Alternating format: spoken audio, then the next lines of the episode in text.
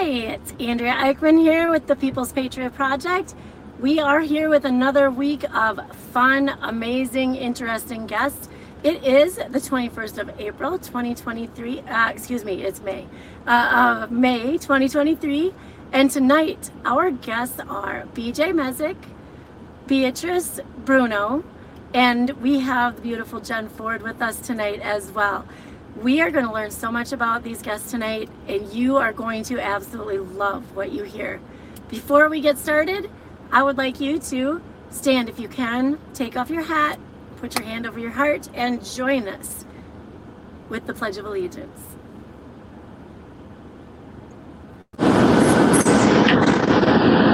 I pledge allegiance allegiance to the flag of the United States of America America, and to the republic. republic. For which it stands, stands. One nation, one nation. under God, under God, God, indivisible, indivisible, with with with liberty. liberty and justice and for all. for all. Amen.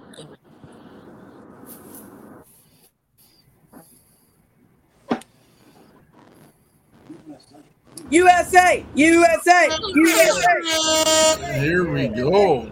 We are here and we are doing it. And uh, um, I'm assuming I understand uh, there's some background noise coming from, I believe it's Miss Eichmann, and that's, we'll get through this. Uh, but uh, we're here. This is our Sunday night. This is where we do it. This is where we rock and roll. We share the mission, the story, and uh, and and who knows what else we get into during this event. Um, we want to thank all those people that come on and uh, share their comments. Uh, Mr. Daniels, we see you out there, brother. Our hearts are with you all the time. Uh, is here every weekend with us. Uh, but then we've got Miss Bruno. And is it offensive to call you Miss Bruno? I mean, you were a drill sergeant for Pete's sakes. Are we okay with Miss Bruno? That's fine, but you can call me drill sergeant also. Okay, okay, drill sergeant Bruno. That's what we'll do because I know where I where how I know what side my butter's bread on. I say it wrong all the time, but um and BJ, I want to apologize. In one of our uh, proofs, I, I I saw a C, and there's a C in our promo in your name. So I, I do see that there's a misspelling in your name, and I apologize. That's on us. I want to make sure we know that, and uh, we'll make sure all the Normally other it's just mispronounced. Possibly. And Mr. Lee Williams, good to see you. I know why he's Hey, here. I love Lee. Lee is here because Jenn Ford's here. I'm confident that is the reason because uh, he might have a little stalker in his background, and I'm just going to put it that way. And Is that one of the Um, thousands of marriage proposals that comes in daily? No, right, wow. Lee, I've Oh met Lee God. before. He's awesome. I met him in Minneapolis when I came up there Okay. and flew up there. So I actually know Lee, but yes, I have gotten probably 400 marriage proposals this. Well, so uh, Lee's part of our team up here in Minnesota, and we did have Jenn come up here two years ago. I can't believe it's that long already. Um, two years ago, October, um, for an event we had up here, and that's when when it, the relationships were built and all the things were put into place, and and it's just been kind of a, a rock star show since uh, since we've been rolling. But uh, we are very very excited uh, for this panel of uh, of participants tonight, and there's a whole lot of stuff that we can talk about.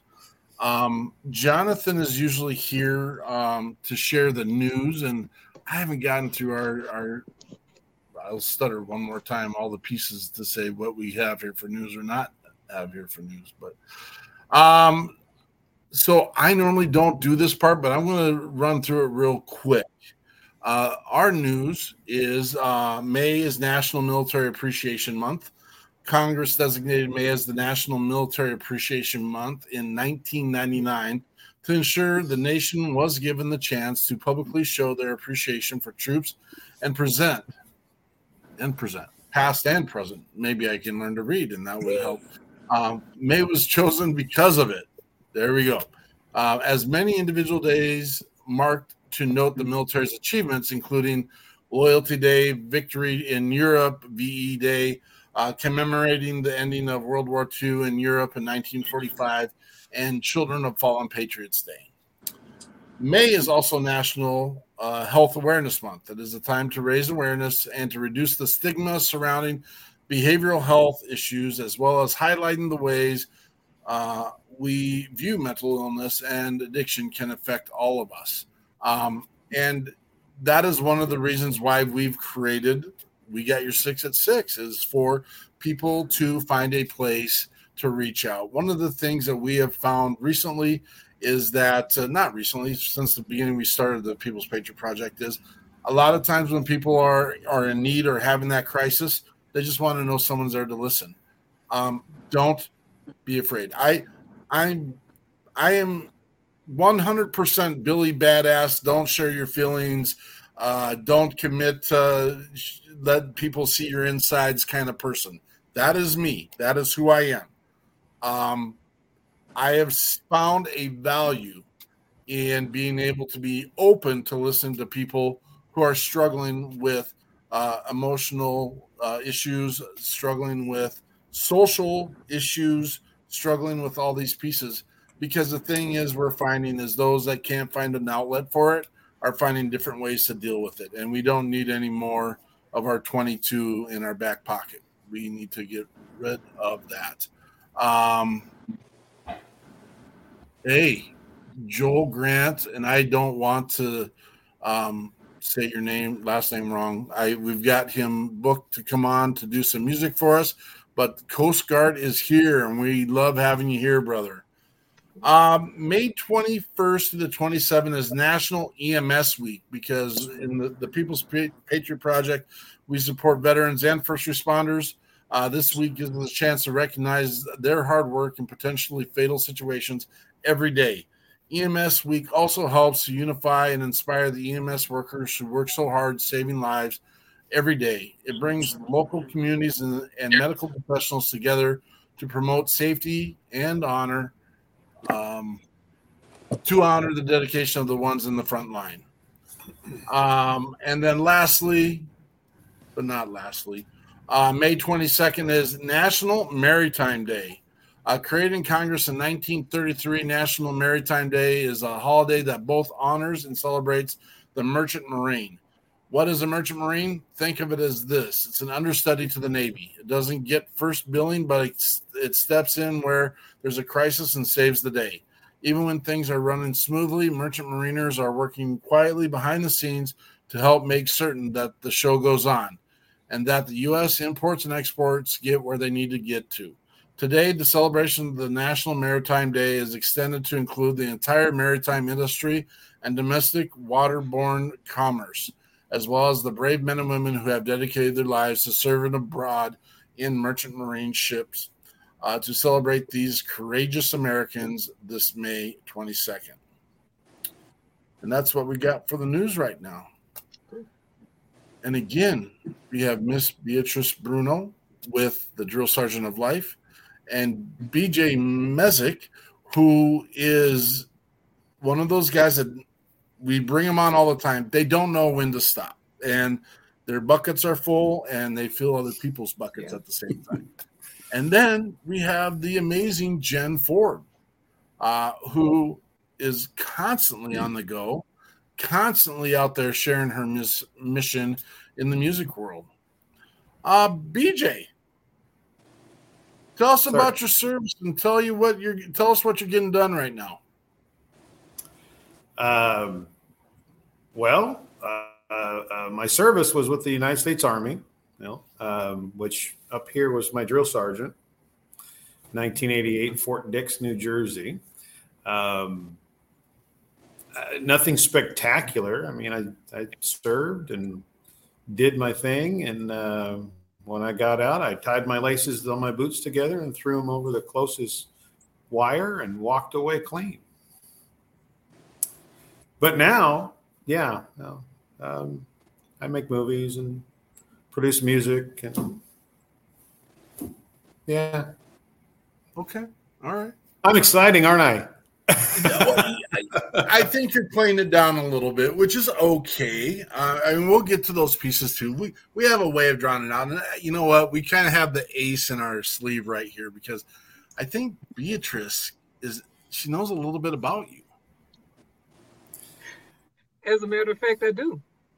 And I- I, I have to give you the kind of a backstory, uh, Mark, on how we're even connected today. In November, November 2015, I received this private message on Facebook. And I read it, and it said, Drill Sergeant, I don't know if you remember me. And when I saw that part right there, Drill Sergeant, I was like, uh oh, they found me. You know, because I was not the sweetest person back then. Okay, but I was very direct to the point. I was all about training these soldiers. And when I, I read it, he said, I've been looking for you, and I, I hope this is you. And you know, please contact me. And I did. And since no, I think that was about November 5th, November, it was November 2015. We have been reconnected and friends ever since. I remembered him because of his eyes. He has these startling blue eyes that I never forgot. And when he sent me the um the private message, I think I think you sent me a picture as well. But I remembered those Maybe. eyes. When I finally saw those eyes, I knew that he was the one that from back in those days. He was probably one of the most squared away troops because he had served in the um what is that organization? Um Civil Air Patrol. Civil Air Patrol. So he was pretty squared away. You know, the rest of them, I, I can't say that about because they were just a bunch of coneheads. But we reconnected in November of 2015, and we have been friends ever since. And it's just been wonderful just watching him grow. And yes, he is not really telling everybody about who he is right now, but he's one of the most awesome individuals that I have had the privilege of knowing. And to say that I was his drill sergeant and now calling me drill mama and all those good things, which they couldn't have called me that back then because they'd still be doing push-ups at Fort Dix, New Jersey. I'm just saying, you know, but it's just just watching him grow and doing the things that he's doing, you know, it's just it, it's awesome being connected with him. It really is. And um, there's more to the story, but I, I'll stop right there because that's who he is, and he's very precious to me. Well, this this is amazing. So this is a connection, connection, connection of, and this is how the whole show came to to be. Uh, Jenn has been in our network for a number of years now, and we've uh, featured her on on uh, we got your six at six and we P3 radio, and um, she said, "Hey, I've got a veteran manager." Um, and he also does movies and i'm like well let's get bj on well then we always ask our guests, is there a musician in the world out there that you're aware of that you would like to bring on uh, during your show? And he's like, well, it's got to be Jenn Ford. Well, of course it's got to be Jenn Ford. And then out of nowhere, BJ says, hey, can can I have my drill sergeant come on with us? And I'm like, no one has ever asked this question ever. And I don't know. I didn't even know drill sergeants had friends, to be honest with you. I didn't know. I just want to point out if you look in in the background of Beatrice's, uh, you could see a schedule that she has back there. A very oh. rigid schedule. So she's still got that drill sergeant uh, mentality, no matter how sweet she may be right now. I, I don't oh, think yeah. it, uh, ever have lost that. It's right yeah, there. Yeah, don't don't don't let Jesus fool you. okay, look. One thing I learned in the military is discipline. Okay. And I'm still a very disciplined person. I do my 100 push ups a day. Okay. I go on my five mile walk five days a week because this is the only body I'm going to have. And so I got that discipline from the military and I've carried it on. Look, I took some people say I was in the military, I was in the army, but the army is in me. And that's that's all there is to it. And now I'm in the army of the Lord. So go figure.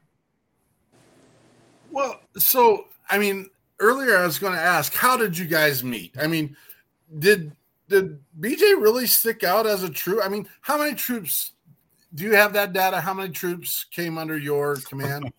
Not command, but uh, under your about, training? About 2,000. About, about 2,000. and, and the reason I say he was he was one of the more disciplined ones because of the Civil Air Patrol, obviously, because they, you know, they put in these kids' minds that they are actually serving. And so when he came to the army, to Army boot camp, he was all he had already been serving. And so when he came in, all we did was just add to his arsenal and completed his route in being a soldier. And so that was already inside of him. Yeah. BJ, how long were you in the army? Eight years. Eight years total. Civil Air Patrol from uh, 13 to 18. Um, and they, uh, to, to expand on that, a lot of drill and ceremony, uh, military structure. Uh, of course, search and rescue is the main mission for Civil Air Patrol. Uh, although now they are an actual component of the Air Force, uh, which is nice for them. Uh, but uh, yeah, so you, we learned all of that stuff. So when it came to the D&C and during basic, yeah, that was second nature. That was already there. Yeah. Yeah. Mark, and, and for, to further um, to your point, when BJ came in, see, many of our soldiers that we got, they were coming from Fort Living Room. And that's what we called it, Fort Living Room, because all they had ever done was play video games and, you know, eat and look at TV and all that good stuff. BJ already had a certain amount, of, a certain level of discipline that would help him to make it through basic training more so than a lot of other folks there was this one kid I remember he was from um, from the Midwest. This kid he couldn't walk from the front door of your house to your kitchen with a, a steel pot, a helmet on, and a backpack. He couldn't even walk that far because all he had ever done was just play video games. We eventually had to let him go. He did not graduate from basic training. And so, because basic training was all about giving them the basics so that if they went to the battlefields of the army, that they would be prepared to do what needed to be done. And BJ had a lot of that when he first came there. And the, the rest of the soldiers, you, you the buddies that, that he has reconnected with, you know, his battle buddies that he's reconnected with. Many of them had it. Some of them didn't. Some of them didn't even grow up, to be honest with you. I mean, you know, those guys are in their 50s now, you know, but some of them did not grow up. They're still kids, you know, but BJ was one of the ones he took his mission seriously. When did you go in the military, Beatrice? I went in, um, I went to basic training March 9th, 1977. So what was that like in the 70s going in as a young woman, a young African American woman into the army? Like what was that process like? that's a real good question. Um, and and the reason I went in, I got pregnant in my senior year of high school. My oldest girl is now 47 years old. And so my family told me that I would never be anything in life. I would never accomplish anything because I was a bad girl. And so one day I was walking in the streets of Aiken, South Carolina, and I, I was at the recruiting stations, Army, Navy, Air Force, and Marine. The first one I saw was the Air Force, and I looked at the sign and I said, uh-uh, I'm not flying. I don't want to fly. The next one was the Navy, and I said, nope, I can't swim, so might as well not. And then the next one was the Marines, and all I could think about was Gomer Pyle and Sergeant Carter. That's all I could think about. And I said, no, they're crazy. And this tall white guy, I later found out he was a master sergeant. He came out and he said, Young lady, can I help you? And I said, Yes, sir.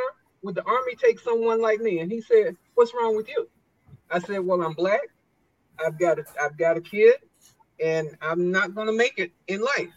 And he said, Yes, the army would take someone like you because there's nothing wrong with you. And that started my journey. Um, when I went into basic training in March of 77, South Carolina was a very funny state to be in. And I grew up in South Carolina. Um, we when we graduated from basic training, a, a group of us, uh, white females, black females, you know, whoever, we all went downtown, Columbia, South Carolina, and that was when we first found out what it was going to be like for females to be in the military at that time. Because as we were walking down the streets of Columbia, South Carolina, car after car of men, male, uh, black or white, they drove past us and they said, "Sluts, whores."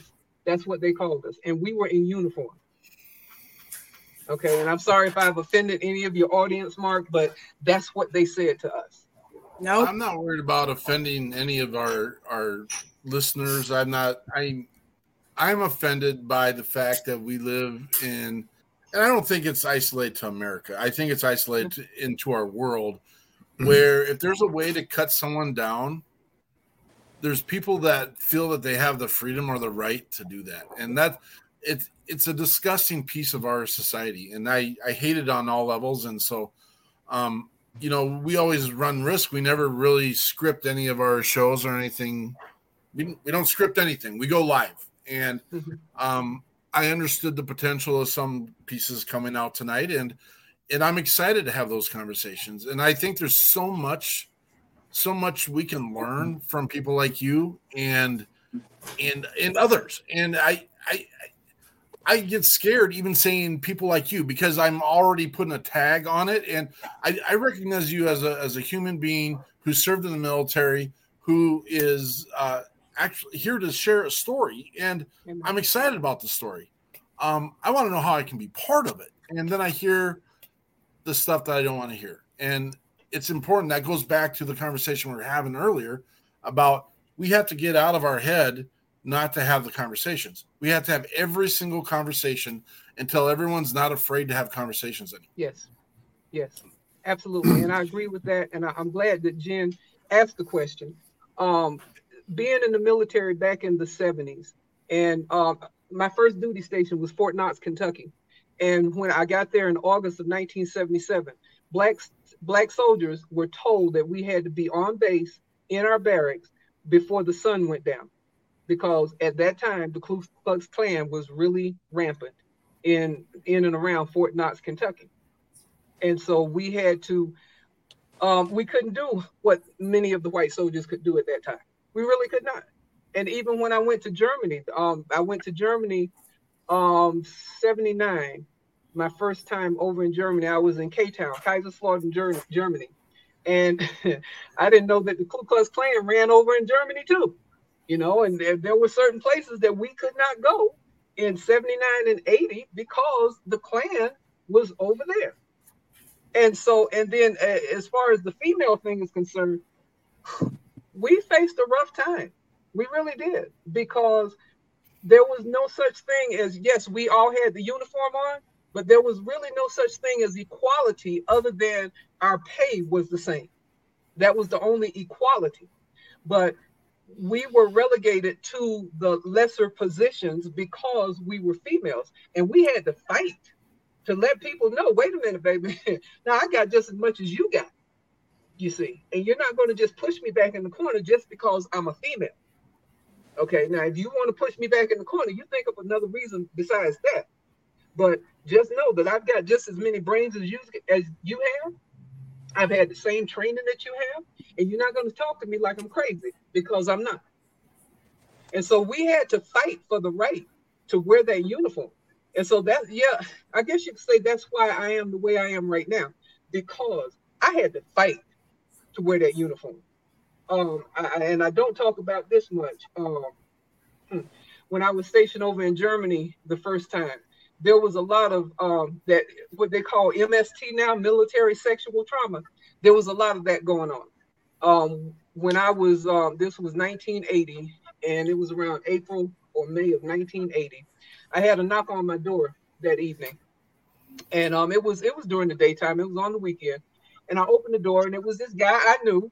Um, he was a staff sergeant, E6 staff sergeant, and um, I had a part-time job working at the IOR club, which is the little, you know, the little watering hole for the troops. And um, he was one of the D- DJs. He knocked on my door, and I opened it and said, "Hey, how you doing?" He pushed me in, had his way with me, and I never said anything for about 30 years about that because at that time, you were told, females were told, do not talk about that because you're talking against your fellow soldiers. That's what we were told. See, and I, I can get really passionate about that, but that's what we were really told. So there was no such thing as seeking counsel or therapy or anything like that for us as female soldiers because, well, you're in the army now, you're wearing the uniform, and therefore you've got to take what you get. No, no, and I'm glad they brought this thing out now about MST, military sexual trauma, because there's a lot of females just like me like I said, it took me over 30 years to even talk about it. And the only reason I talked about it, I was at a um a women's conference. I was speaking at a women's conference. And that morning, I already had my, my presentation prepared. And that morning, the Lord said to me, He said, No, I want you to talk about this. And He showed me, He gave me a clear vision of what it was. And it was that day when that guy pushed himself into my room. And I said, Lord, I, I really don't want to talk about that. He said, Talk about this today. And as I talked about it, y'all, there was this little old white lady sitting on the front row, and tears were streaming down her face. She was about 80 something years old. And come to find out, when she was a teenager, she had been sexually assaulted by a family member, and she had never told anybody. And she was in her 80s.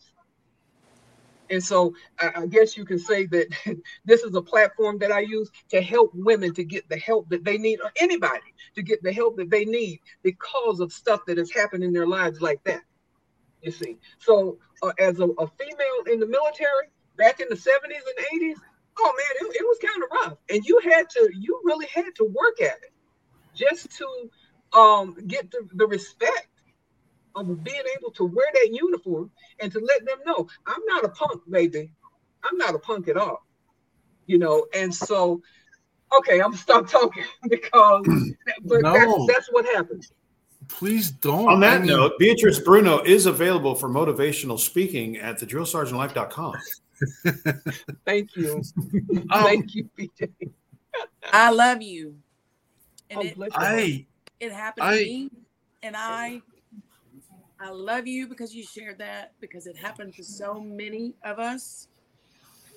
And for you to tell that story, I, I think what the best thing about when veterans make a connection and they share stories about trauma or the, the obstacles that they're trying to overcome is that when you share with another veteran then they it's like they see you. It's like they say i see you. I feel you. And it's something that not everybody can understand it's exclusive i mean there's there's people who experience trauma all over in all walks of life civilian military whatever but when a military member especially because you you were an MP, right? Were you an MP as well? No, I wasn't okay. an MP. I was an admin.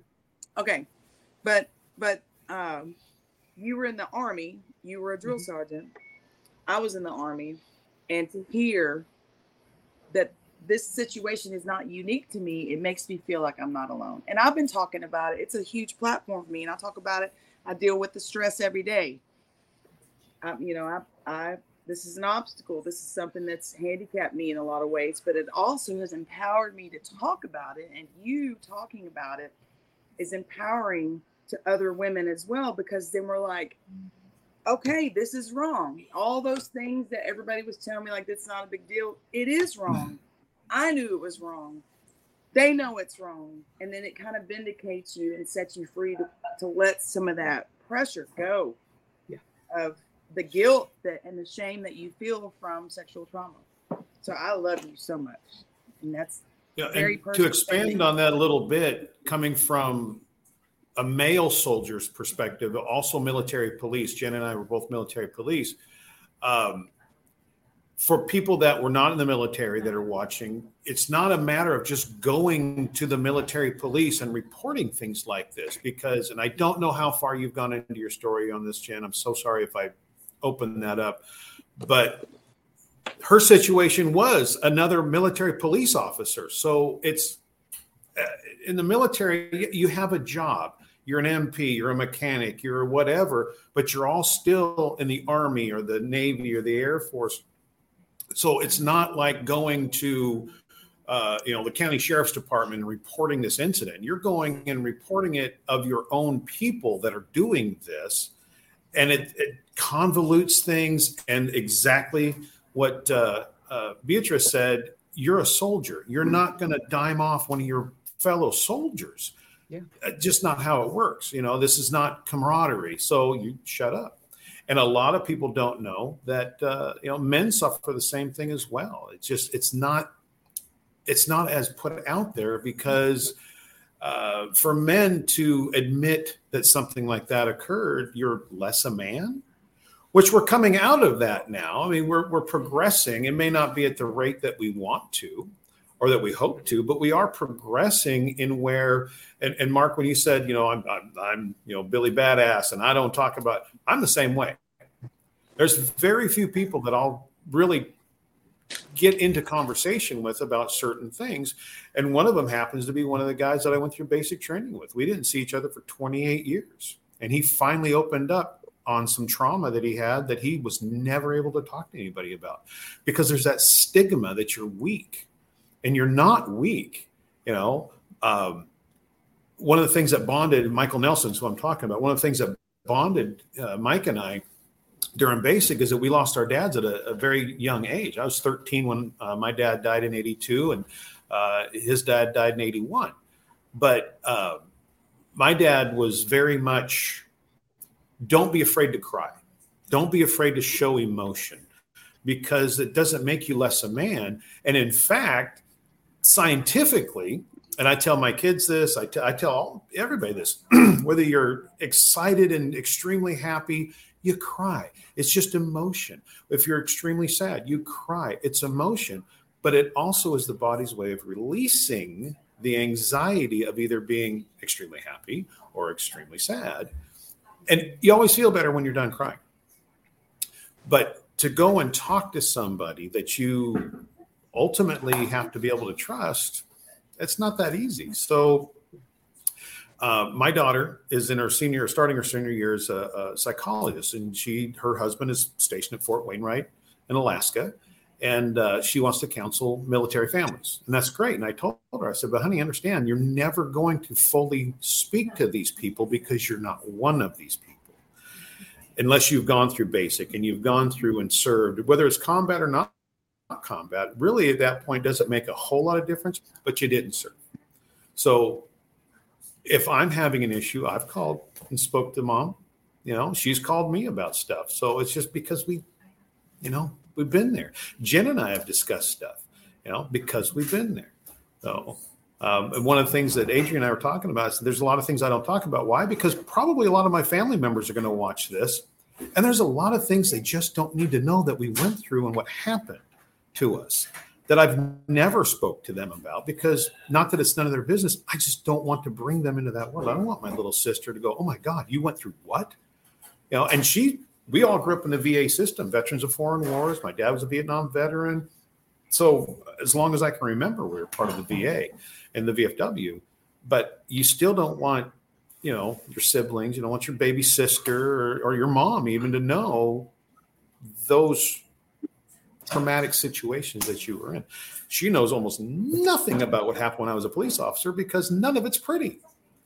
Oh, anyway, sorry. Now I've gone off down a wormhole. No, I love it. And these are the conversations that legitimately need to be had. And the craziness, BJ, is when you say, you know, they don't know. Um, and again, this is not an attack on family members and stuff like that. First of all, we celebrate uh, those members that are uh, support to our veterans and first responders. They're the ones that didn't ask for the mission.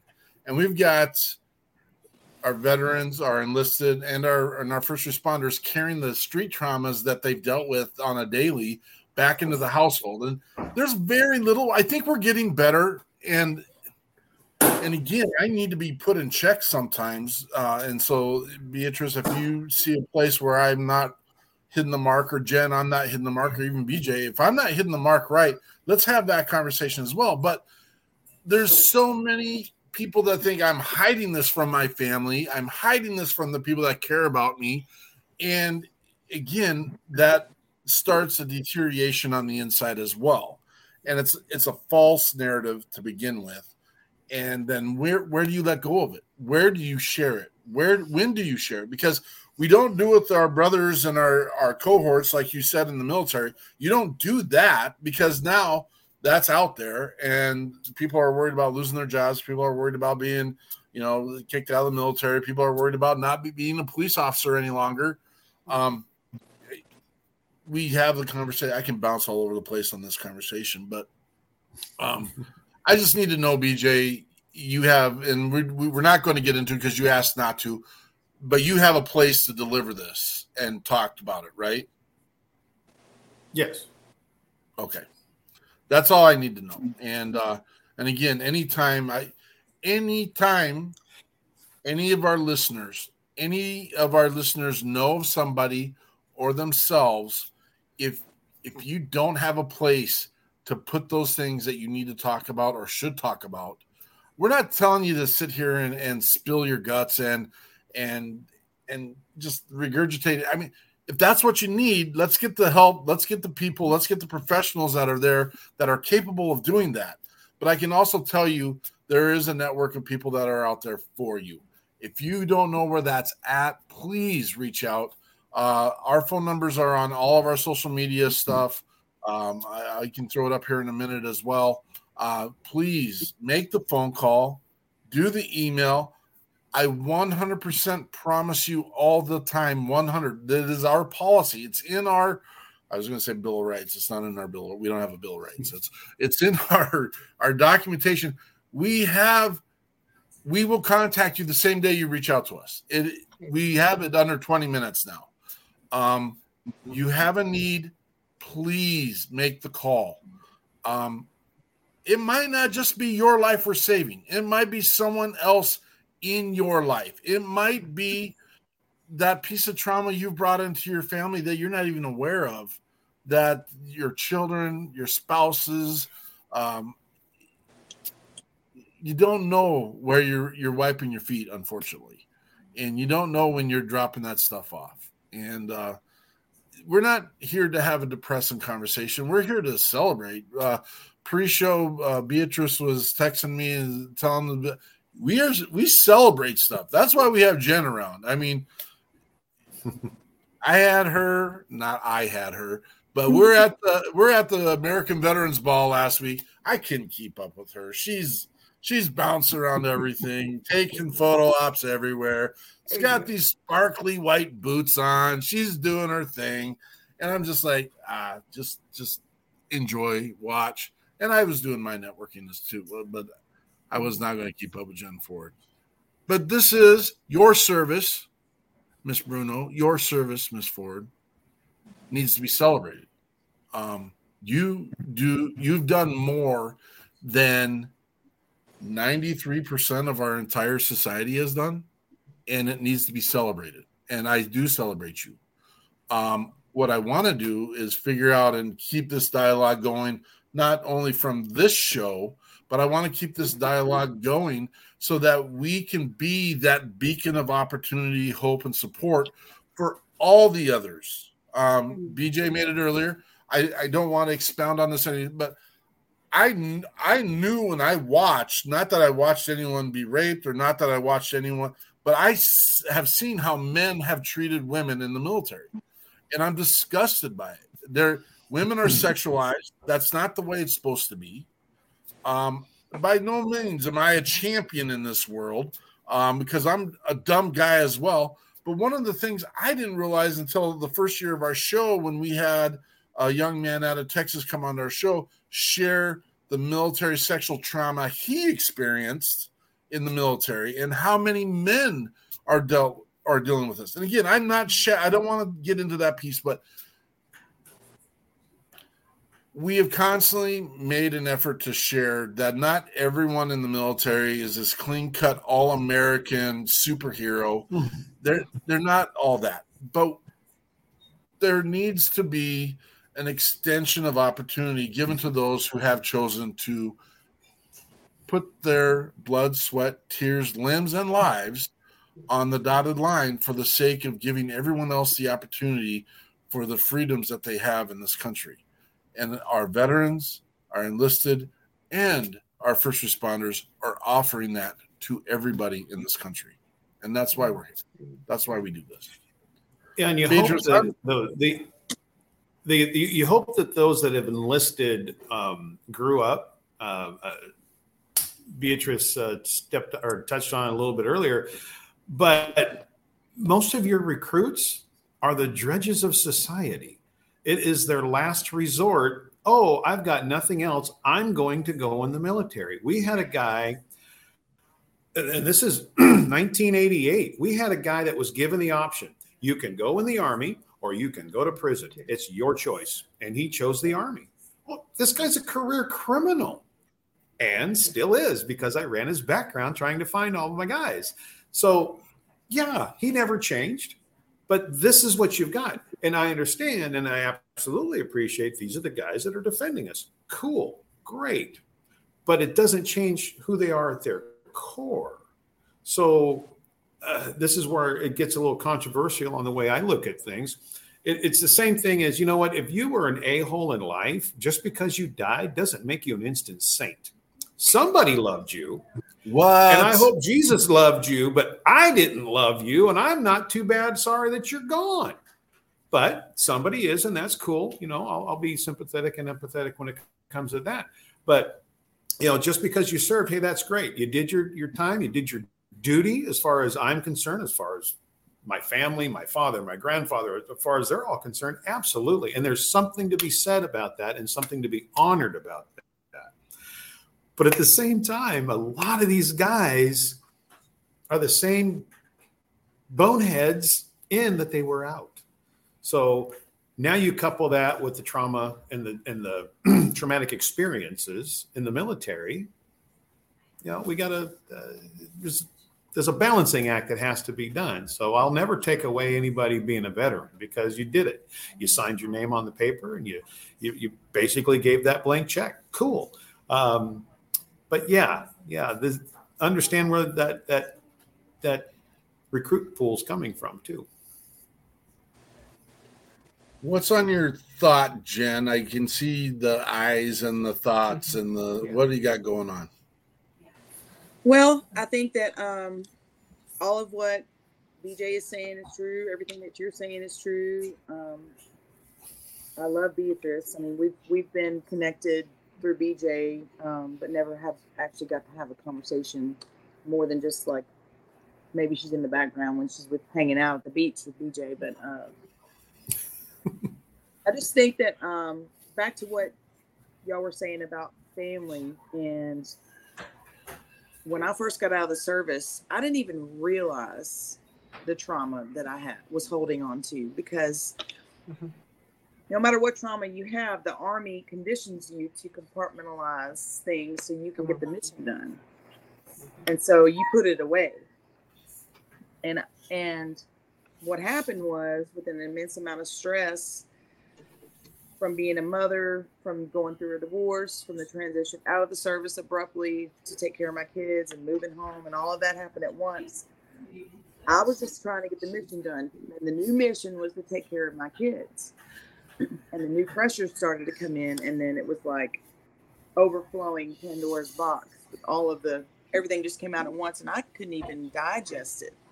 I didn't even know what was happening. I couldn't sleep. Uh, I was having panic attacks. I was rocking in the floor in the kitchen back and forth, crying uncontrollably because of all the just, it felt like the whole world was closing in on me. And I couldn't even get to a point to where I could breathe at and some of these panic attacks and having two small children at the time, it was like very frightening to me that I thought I was going to lose my kids. I thought I was going crazy. And crazy is not the same as traumatized. Thank you. You are allowed to experience all of these emotions and you need time to process them in a healthy way. And what happens is, especially with sexual trauma or whatever, is that we are so brainwashed to hold on to it from the stigma that comes from promiscuity, the stigma that comes from. Um, I, I remember my dad and my mom. I think they were super concerned about me going in the military because my dad was in the Marines, and he said, you know, girls get a lot of problems in the Marines, and, and it is a statistic. You can get it anywhere though. Like y'all can see my social media, and I'm getting all kinds of crazy pictures, but I'm a lot more um, callous than I was before, and I just, you know, deleted whatever.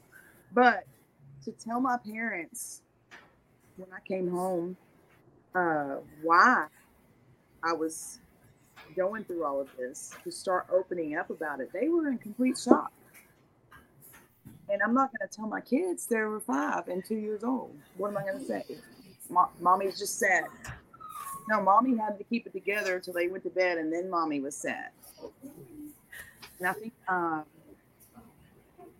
the sad thing is, I think I was strong enough to know I needed help, and I went and got the help. But a lot of people don't have the strength to even make that first step. And so, as veterans, when we talk about it we tell them that we had those experiences, then they look at us as like, okay, then it's not just me. I'm not crazy. I'm not just experiencing this by myself.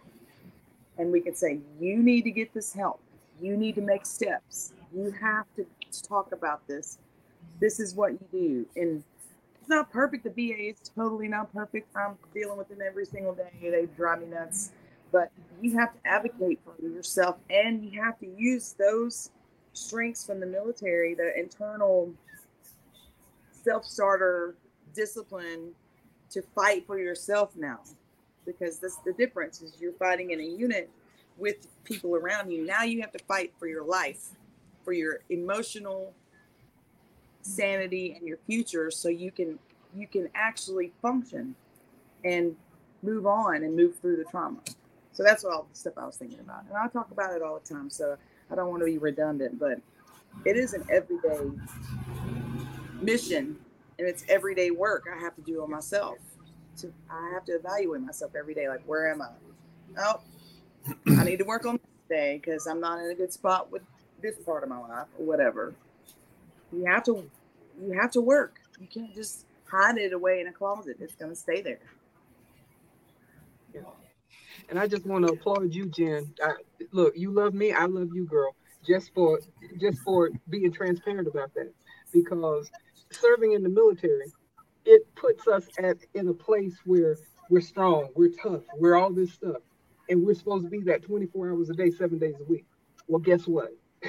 we're not. We're human beings. Okay. Um, in my community, I'm gonna put it just like that. In my community, we don't seek out mental health help. We don't seek out therapists and stuff like that. And um, and I say that with love to my people because we need that. I didn't realize my need for a therapist until my, my husband passed um, August of 2018. And that's another thing that, that keeps me and BJ together because in January of 2018, he called me. He said, Hey, Drill Mama, I want you to, um, Shelly, Shelly and I want you to do our marriage, um, our wedding. And he was inviting my husband and me to Hawaii. We had never been to Hawaii, and he flew us to Hawaii um, in June of 2018 to um, perform him and Shelly's marriage, and my husband was the best man, and it was just awesome. And then um, my husband passed August of 2018, but when he passed, and I called BJ and told them I think their heart was just as broken as mine was, but he came to the um the homegoing ser- homegoing service, which I preached, by the way. Okay, and I, I'm I'm putting that into the story because it was something that I had to do. You see, but at the same time, I was not grieving at that point. I didn't grieve until almost a full year later because I didn't know how to grieve. And see, we in the military, we go through a lot of stuff and mm-hmm. we don't even know how to put that stuff in proper perspective so that we can grieve those moments in our lives that have shifted in such a way that it's affecting our brains and our hearts. But we don't even know how to put that stuff in proper perspective because we're strong we're tough we're you know we're on the one. But we need to go and get a therapist baby because we're breaking on the inside and it wasn't until a year and a half, two years after my husband passed that I finally went to a therapist and just sat down and just put my stuff on the table. You see. And so, if I can say anything to anybody that's watching this today or listening to it today, look, if you need help, baby, don't hold back and don't think that you got to have it all, you know, all everything is all peachy keen and hunky dory because it's not. It's not in, in order for you to be good, for you to be well, you might need to go talk to somebody. And Mark, I just want to offer my you've got my telephone number, put it on your list. I'm a preacher. I'll pray for you. Call me. I will pray for you. Okay. We will pray together because we have to we have to allow ourselves to be vulnerable. Okay. And that's what it's about being vulnerable. And being vulnerable, that's not a bad thing. It really is not being vulnerable means that somebody can actually help you and you can actually help somebody else. And just because we served in the military, yeah, we we some we some deep folk because we did serve in the military. We did some stuff. We went overseas. We went to Germany. We went to Korea. We went to Afghanistan. We went to all these different places. We did some stuff. We put on that uniform. We put on those boots. Okay. But guess what? Inside of each and every one of us is a little boy or little girl that needs somebody to say, You're good, you're good, and you are loved, and you're special. And that's what we need. And there's nothing wrong with that. And I, we just want to release y'all today and just let y'all know it's okay. Go get some therapy, boo. Because if you really need it, it will help you in the long run. And your children are probably looking at you saying, well, something wrong with mama, something wrong with daddy. Go get some help so that they can say, my mom or my dad is good. Okay, so that's. I love every part of this conversation. And uh, if you've watched our show on Sundays, we got your six at six. You know, it comes in three stanzas, and it didn't need to fit that form today. Um, and we're not, uh, of course, we're we're pretty much out of time already. We haven't listened to any of Jenn's amazing songs. We haven't heard BJ's told a story, and it, it doesn't matter. Um, the I don't know if anyone's watched uh, the movie Air. Um, there's two pieces in it that they're talking about, and this is a movie about uh, uh, when Jordan got his signing with with Nike, and um, they did an amazing job putting the movie together. Um, we're going to hear some about BJ here in a second. I'm confident. But there's a time where there's a the character in the movie where um, he's sharing with the guys that are trying to bring Jordan in to sign with Nike.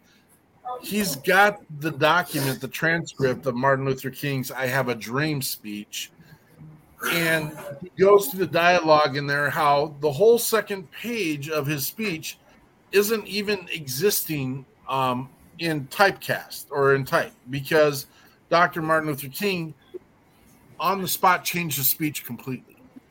And that there has to be a time when you're willing to listen to the outside forces and let stuff happen.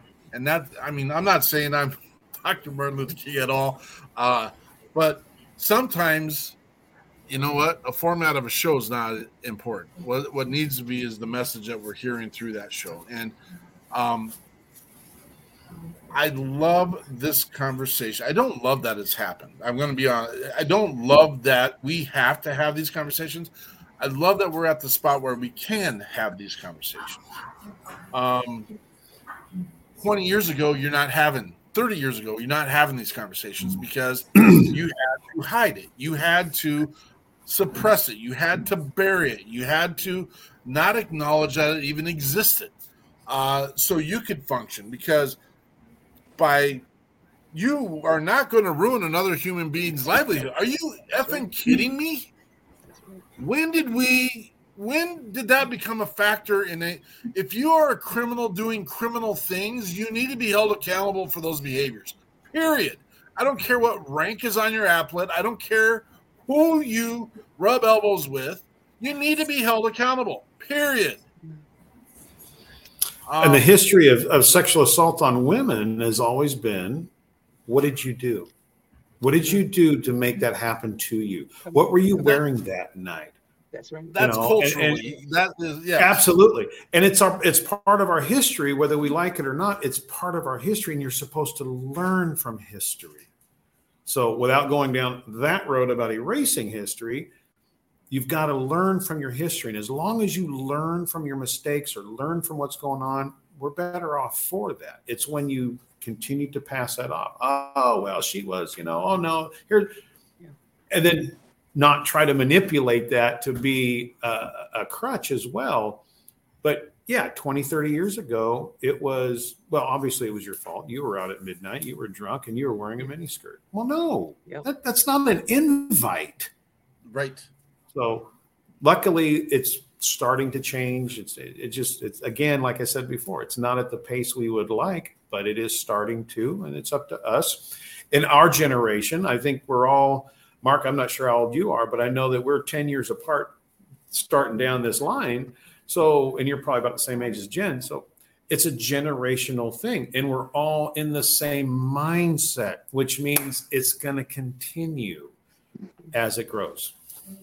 Hopefully. I'm, I'm laughing behind my in my brain because no one can ever tag my age, and uh, I'm actually 53, and uh, it's uh, it's yeah, it's I'm a kid. I'm a kid. I enjoy what I do, and I love Oh. acting like a kid.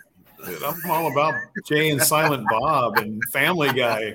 You know, look look at the things I do. You can see that in the background now. You know, I mean, it's uh, Okay, So- now did you do all of these in the last three years, BJ? All of these movies? Is that, what, is that um, pretty much the um, crust right here. We just wrapped on that. Um, but yeah, everything else has been in the last couple of years. Yeah, yeah. How many movies have you been involved in? I have 61 titles right now. Two of those are as myself uh, interviews, uh, so it counts in the in the thing. Actually, I guess one is because it was the same show that I did twice. Um, but uh, yeah, yeah, so 60-ish projects right now, with probably another four or five waiting to to go. Excited. Do you ever? And I'm not putting. I don't mean to put you on the spot. Do you ever look for veterans to fill the the roles in in your movies? Depends on the film. Bloodthirst over here, uh, a lot of veterans, a lot of veterans in that one. We I played a, a, a militia captain, well, more like a lieutenant. Um, so a lot of our militia guys were all prior service. Um, in fact, most of the people in these films, as I'm looking at the titles, were, were prior service. Um, so, and it's just because we come with a certain discipline. You know, you're on set; it's a 12-hour day, bare minimum, uh, and you've got to really have a certain level of discipline to uh, get through a production day like that. What got you? What what drew you to the movie industry? What what what were the pieces? I am a media whore, Okay. plain and simple. yeah. Um, four years old. At my first project, I was four years old. My brother and I did a uh, medical documentary in Seattle for a local TV station, and the bug bit. And when that bug bites, it bites hard. Um, so I did some school stuff. um, in my teens, I worked on a couple of films in Seattle and thought, "Oh, here it is. I'm, I'm the next De Niro. I'm, I'm on my way." And then I wasn't. So life happened, and uh, joined the army, and uh, did some radio stuff as well, local area morning show, um, and just you know, uh, again, life happens. So when I was in uh, Nevada uh, as a police officer, we did some off-duty work for a couple of films. Kingpin was one of them. Uh, Father's Day was another one. They were all shot in Reno, and uh, uh, Ivan Reitman, Ghost or oh my gosh, I can't even think of it now. Ghostbusters, yeah, uh, and and a few other things. One day came, he was the director, and uh, he said, "Hey, you want to be in the film? Sure, sounds like fun. Cool. Bring some real clothes tomorrow." I'm going to change that because it seems to be making me stammer and stutter. Um, same thing on Kingpin with uh, um, the Farrelly brothers. Uh, Bobby Farrelly came up said the exact same thing. Hey, you want to be in the film? Sure. You know, um, the nice thing was working with Bill Murray on that one is um, Bill loves his fans, and uh, but he also during set time you don't have time to stand there and talk to people, so he would always hang out by the cops. So um, it just again then that bug started to bite again, and uh, 2016 I got involved in the music industry a little bit more. I, I, did a little bit of that before, but really got involved with uh, Doug Supernaw, who was uh, uh, a, big country star in the 90s. I don't call him Daddy and Reno and Not Enough Hours in the Night uh, were some of his bigger hits. And um, it just kind of went from there. And that's how I met Jenn. We actually met through the uh, uh, TCMA, Texas Country Music Association. Um, the director, Linda Wilson, uh, she said, "Hey, I want you to meet somebody." She's also a veteran. She was also an MP, and um, I think you guys had hit it off. And uh, I think we did from about moment one, and uh, became very fast friends. And uh, um, that led to um, having some original music available for film, if that's what it was going to be used for. And I never intended to get back in front of the camera. And uh, just a chance meeting with uh, a guy I worked with on a movie called Singles back in Seattle. We didn't know each other then. Uh, and he said, Hey, what do you think about getting back in front of the camera? I don't know. Sounds fun. Let's try it. And that's where Bloodthirst came from, which is coming out in October, although we shot it in 2020 um, during the pandemic. And it just steamrolled from there. I mean, and it all of a sudden it's, and, I, and my wife's laughing at me right now because it's like, oh, baby, I'm only going to do three or four projects a year. Yeah, uh, three or four projects a month, maybe. You know, so, but yeah, it just kind of went from there, and uh, yeah, it's it's been a whirlwind. It's, it's great. So, um, if you like horror movies, the, like Saw and things like that, then okay, you're, you're probably going to watch my stuff. But um, you're not going to come and well I, I shouldn't say that because i've got a couple of christmas films that are coming up as well. And, and in fact we're in kauai right now scouting a location uh, for one of them. So one of my uh, co-stars from night of the tommyknockers is sitting right over there just flew in. So and he's nice. executive producer on all my new music videos coming out. Yeah there's that. Yeah, yeah. Do a lot of the production side. I'm actually in post-production on a few things and um, my directorial debut. I'm working on that, and we're doing notes now, and it's coming along very nicely as well. So I want to make sure we're respecting everyone's time. Um, I mean, we've done our hour, and we didn't. Again, like you said, we didn't get to touch all the pieces we're going to, but there was a bigger message in there that I think is still. I don't. I don't think we're done with it, but uh, unfortunately, for time and respect and all those uh, um, we're going to have to respectfully shelve that conversation. I, I, I definitely want all of you back on another time uh, where maybe we can devil into this a little bit more. Um, BJ, I know that you had kind of a heart out, so I want to make sure that you have that opportunity to to go when you want to. I do want to get mm-hmm. into some of Jenn's music and and hear what she's doing, where she's going, what what plan is there, and hear about her experience last weekend at the American Veterans uh, Ball. Um, and Beatrice, we'd like to hear more about the drill sergeant of life. Is do we need to make any kind of adjustments at this time right now? And if there's a Um, time, where I'll go ahead and I'll go ahead and do what I need to do. But um, yeah, um, basically, I really wanted to make sure. I mean, you've had Jenn on. I'm reverse this way.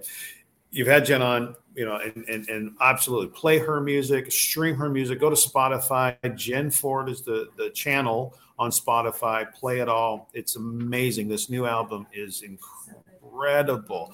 The videos that are coming out are uh, do nothing but complement that. Um, Gold Dust Woman's probably my favorite on the album, by the way. Uh, she's just got this voice that just it gets into your soul and then it just starts ripping it to shreds because the worst part of her music is when it gets to the end of the song. But there's more coming after that. So it's a good thing.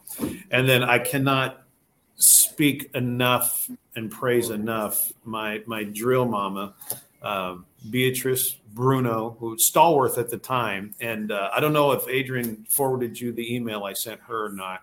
That was the, uh, uh, I sent an, a, an article to the Army Times uh, with some photos and all that. So I don't know if, if you've got that in your email or not. But, um, and it explains and it goes into everything. And, um, you know, from not quite start to finish. In fact, those original text messages are in that email.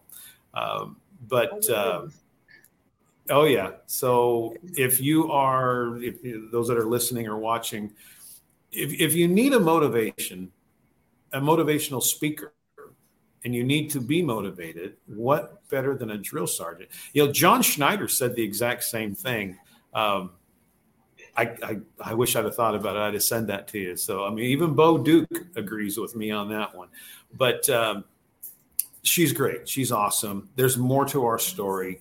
Um, we will definitely come on again, hopefully. You know, Mark, if you'll have us, and we'll expand on that a little bit more. We won't do it now, but it's um there's some things that a lot of troops would never ever consider to happen with their drill sergeant. So uh, we'll leave that for another time. But uh, Mark, thank you so much for having me. I appreciate it. Yes, uh, imdb.com run my name. You'll find all my projects and watch them a bunch of stuff's on tubi for free. There's my shameless promotion. Spotify for Jenn. Um, listen watch the videos jenford.com we're going to be, be uploading a bunch of new stuff as well um, drill mama i love you with the everything i've got I to love love you, my soldier son. God bless you. Enjoy yourself over there in Hawaii. aloha all right mahalo everyone and uh, we'll be back soon thanks for coming on, BJ. Thanks, guys. We'll talk soon. Bye. You bet. I gotta Uh, and I just- right. I'm letting the dogs outside. Just one second. Yeah, yeah, yeah. So I just um, got uh, BJ's uh, IMDb uh, profile put up into the chats, and so uh, get a chance to go check him out, see what he's doing. Um, Jenn, let's. uh You ready to roll one of your songs? Yes. Okay. Which one are you doing?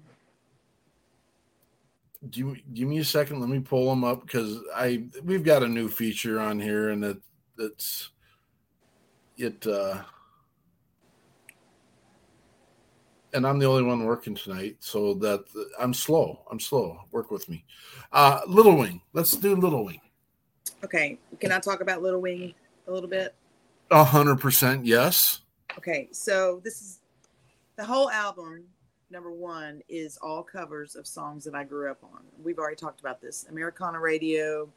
I named it that um, because I really felt like it was important for me to show where my influences came from and what um, music influenced me growing up as an artist. So it's a creative, artistic representation because I fell into country music.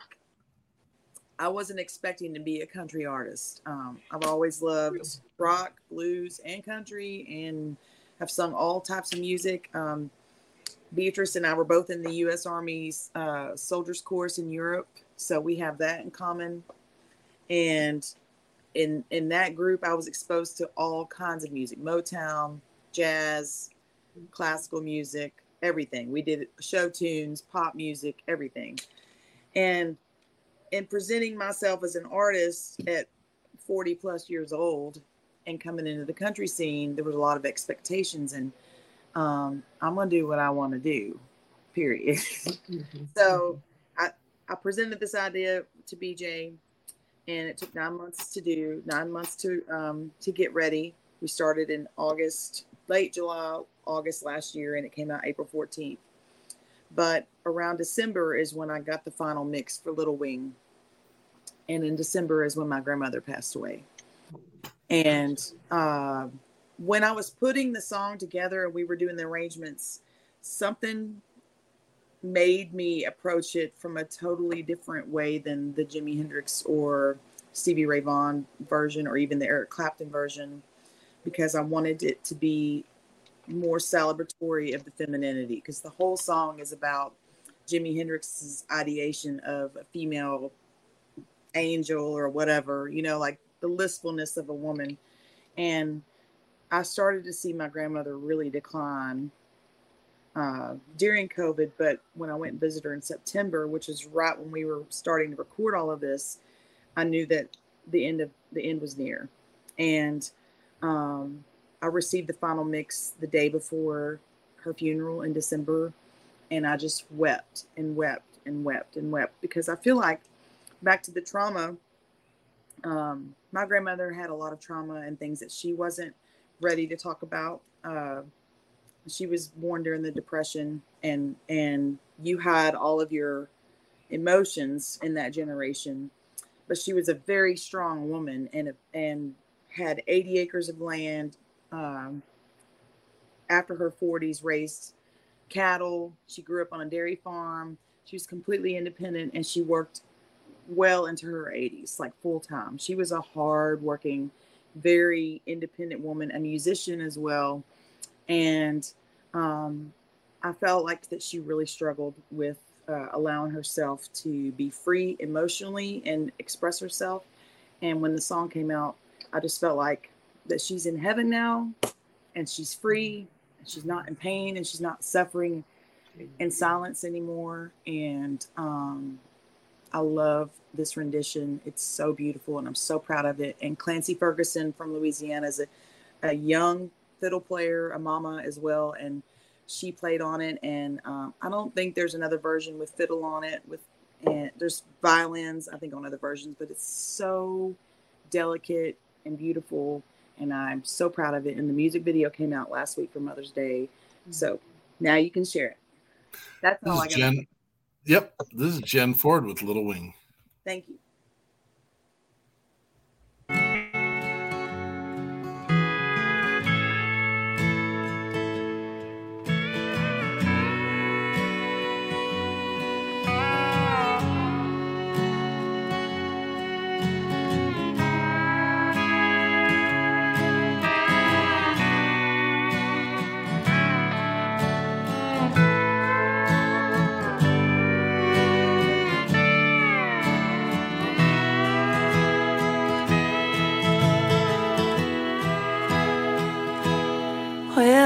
Well, walking through the clouds with a circus mind that's running around. Butterflies and zebras and moonbeams and fairy tales. That's all she ever thinks about riding with the wind.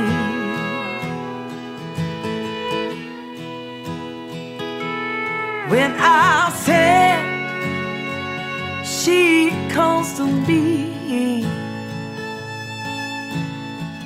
the thousand smiles she gives to me free.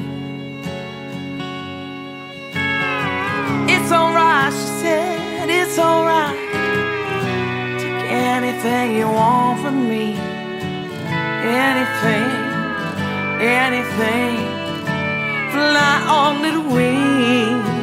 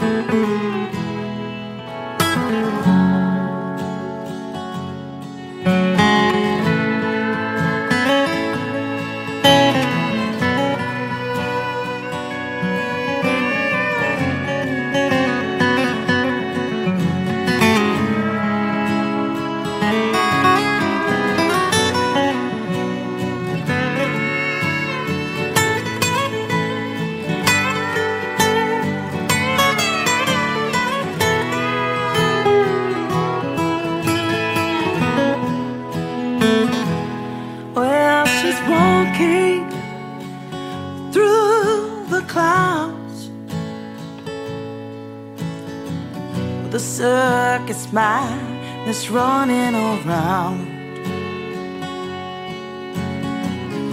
Butterflies and zebras and movies and fairy tales. It's all she ever thinks about.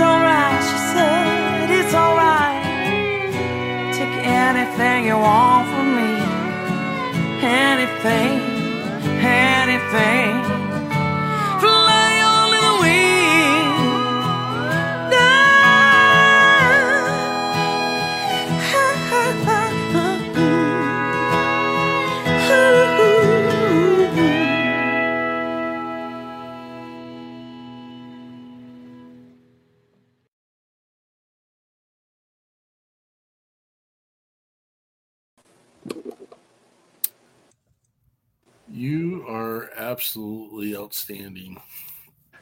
Did Beatrice leave? Uh, she's not here, and I so she might have dipped out for a second. I don't know. She's she's coming back. She's coming back. So, uh, she's right here. There she is. I Um, hit something. I don't know what I hit, but I hit something.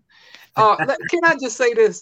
Um, my favorite type of music is country music because when I was in the band and chorus, um, I was slated to sing Loretta Lynn's um, "You're Looking at Country," There and you that go. was oh yes, and I sang that thing, and I have just loved her ever since. I wanted to sing with her, and and BJ was trying to see if he could get arranged, but it didn't happen, and, and she's gone on to be with the Lord now.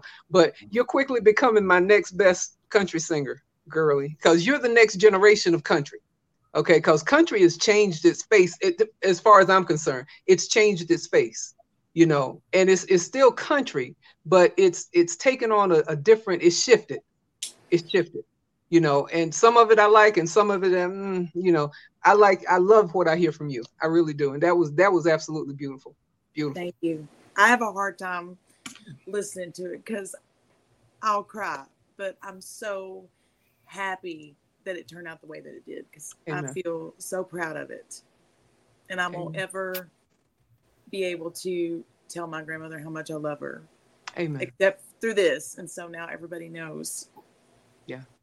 And I'm That's proud good. that I that I'm I'm proud that I'm at a point in my music that I can um feel comfortable making bold, bare statements Mm-hmm. about myself. I'm, I feel comfortable in my own skin, and I'm able to be vulnerable and show strength at the same time. And and Mm-hmm. I love that about where I'm at in life right now. Like I'm about Mm-hmm. to be 45 years old in July, and I'm like, I'm doing what I want to do. And I Wait until that. you hit 60. I'm just saying, because I'll be 65 in January. So wait until you hit those 60s, girl. Hallelujah. I'm just saying. Hallelujah. That's that. it. So, so now uh, BJ's in, in Hawaii, and now me and you got to go to Hawaii. So Yes, we do. Because I want to sing with you. I don't know what, but I, I want to sing with you. I, I oh just, my goodness. Oh Yes. my goodness. Yes. yes. that I mean, would she- be awesome if we made a record together. Yes, it would. Because she's the woman in black and I'm just the black woman. I'm just saying. Okay. Okay. hey. Beatrice, where are you at? I am located in Aurora, Colorado right now. Okay. Um, since my husband passed in 2018, I have actually been on the road. My first trip um, after he passed was down to Trinity, Texas. I was part of an RV um, community down there. We were volunteering at a, a Christian conference center. Then I went out to Washington State and stayed at, at BJ's house for about six months, and then came back through here, went to Virginia um, did my assignment from the Lord in Virginia for 13 months, came back here in September for the birth of my granddaughter. And I asked the Lord, I said, Lord, can I stay for a year so I can spoil her rotten?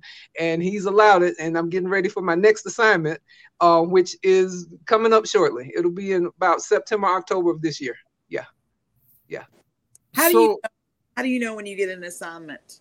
Do you you just get an opportunity presented to you and you pray about it and then it's like, okay, this is the next thing. A little bit of all of that. Um, the thing with Virginia, um, when God told me I was going to Virginia, of course I was like, I don't want to go to Virginia. I said, it's human out there. I, Lord, I just I don't want to go to Virginia. But He put me out there because my dad, um, my dad is 90. He'll be 90. No, he just turned 92, and he was getting ready to go into the hospital. So I had to go back and forth seeing about him. He's up in New York, and then the people that in the neighborhood that I stayed in, I had an assignment for each and every one of those people. And when it was over, God said, "Okay, you're done. Get ready to go." You know, so it's a lot of praying. I spend a lot of time before the Lord. Um, yeah, a lot of time before the Lord in prayer and seeking His face because I'm all about Him. I, I that's the only way I can say it, Jenn. I'm all about Him now because you know some everything that I do for Him will last. This stuff here on the earth it's gonna fade away. It really is. But what I do for God, that's gonna last, and that's how I live. You know, and I figure my time in the military, that was important time because it taught me to be who I am right now, the drill sergeant of life. Yeah. I definitely think that the military made a huge, Yeah. hundred percent impact on my life now. Like the ability to approach a situation with confidence and come into a room where I don't know anything about the room and say what I want to say and what I mean and feeling confident about what I mean. Mm-hmm. Because because even even now, I mean, I'm making this face. Even Mhm. now, no offense to you, Mark, because you've always been very respectful, but people look at me as a woman and think that uh, I'm going to be easy to deter from my goal, Yep. and I am not. Come on. Come on. I'm gonna do what I want to do. Yeah. And Yeah. I've earned the right to do that. Uh, every woman has the right to do that, but I feel like even more so because I have lived with experiences that are equal to that of a man. And I think that I have the rights to make decisions for myself. So when I say no, I mean no. Absolutely. Absolutely. And you know, I I believe it's important for us as women, um, especially as women veterans, because we've been in the male, the man's army, as they called it, you know, and so we've had to come out. When I first got out of the military in 92, um, I was told right in my face, well, you're not in the army anymore and you don't need to act like that and you're not a sergeant. And I'm like, baby, I will always be a sergeant. Okay. I will always be army, you know, but I was belittled because of what I brought from the military, you know. And so, but now at this age, 64 going on 65, it's like, baby, if you're going to tell me to do something, you better make sure it's from God because if it's not, you need to get out my face, get to stepping, boo, Mm-hmm. get to stepping, you know, because I am who I am. And that's all there is to it. And that's that's who we are. You know, so yeah. Yeah. I see no reason not to celebrate both of you, and um, that's I. There's going to be a further conversation. I'm going to tell you that right now. This is uh, there. I Don't you love her? I Bless your heart. I I don't use the word love very much. I that's not it's not I I feel like our society has watered that word down too much and you know just to throw it out just to you know so I use with you but the with you doesn't fit this narrative right now.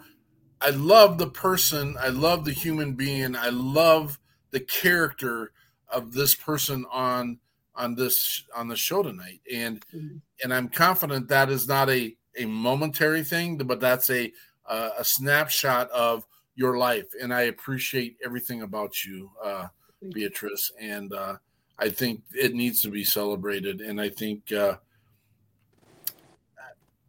I don't know. I, I, I get crazy thoughts. Uh, they're not crazy, but they're they're thoughts of uh, expanding and growing and building and making something miraculous, uh, which I have no control over. I'm just I'm just kind of a vehicle in this whole thing, and someone's using me. Something's using me, um, and I, I just I, I hope at least the connection and and Jenn's been here actually when we've made connections before.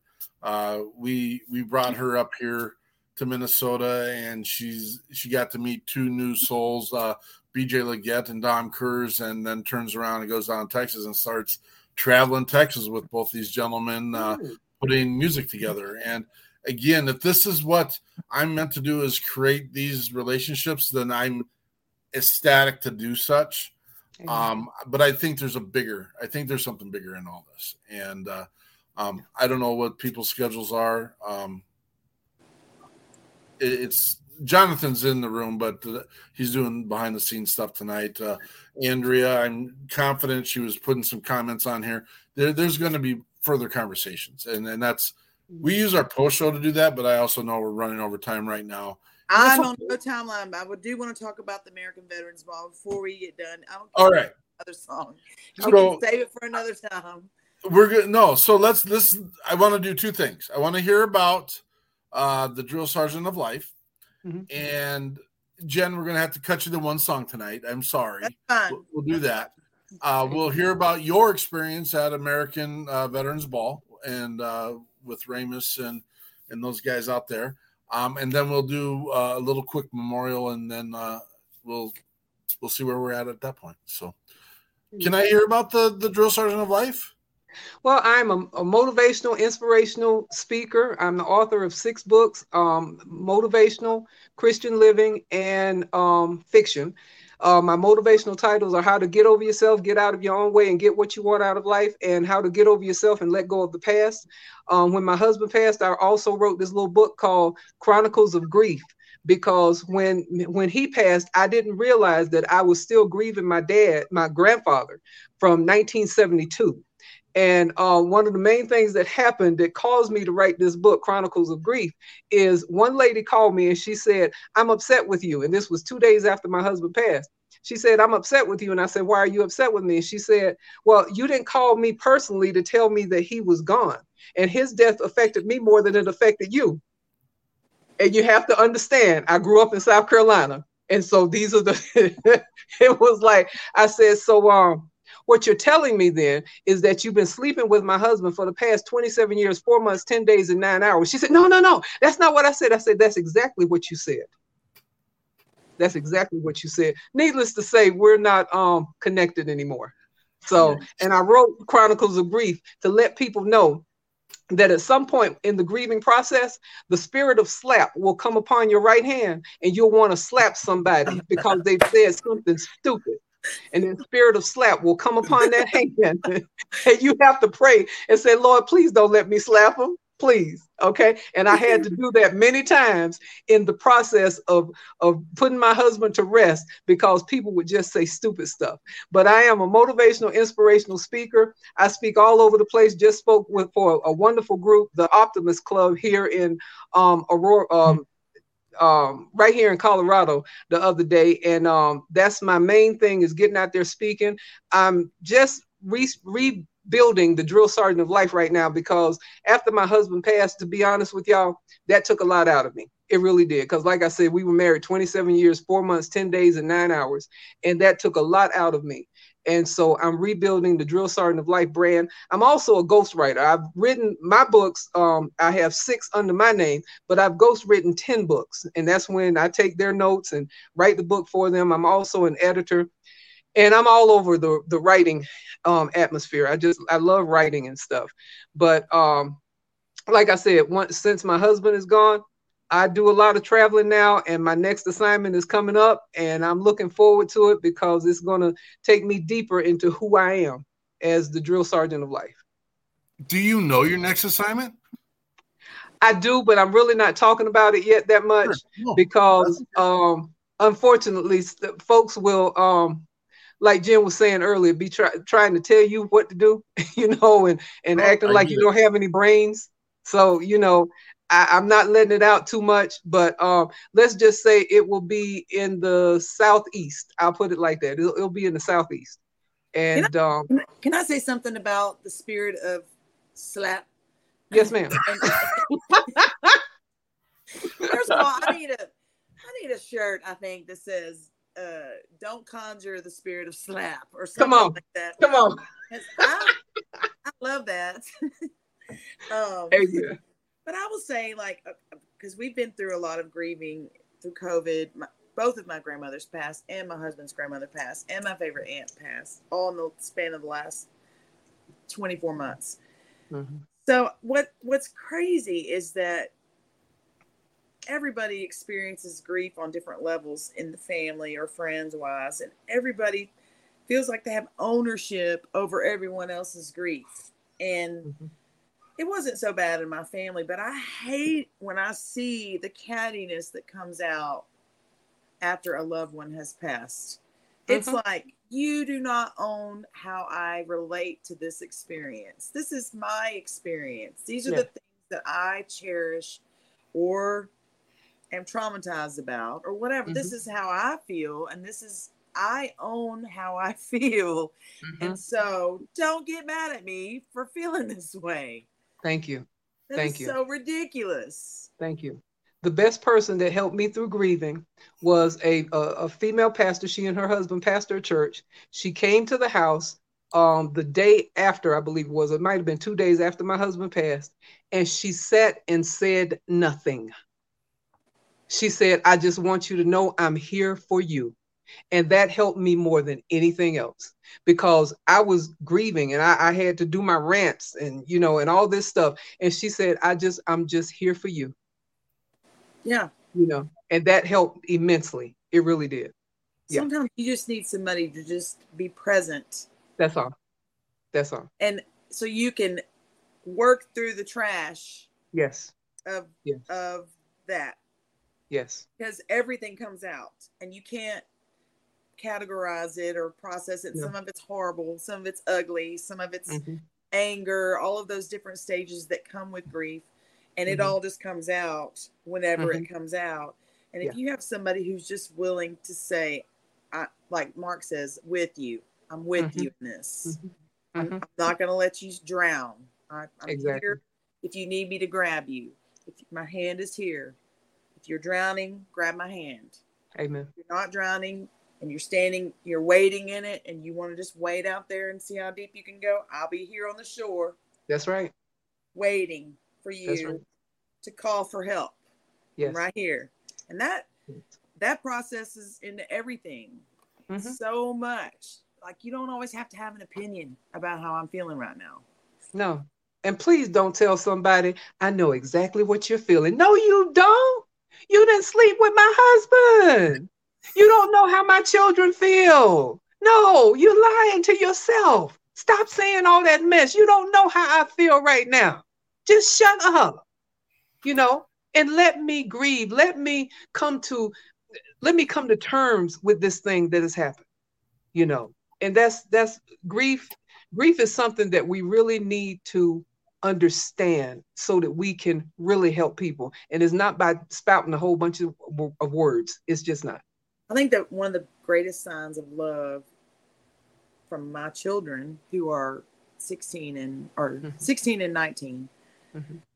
was for them just to show up and I mean they they knew my grandmother but they were just there and able to like do what I needed them to do. I was like, Yeah. please get dressed and get Yeah. ready and get in the car.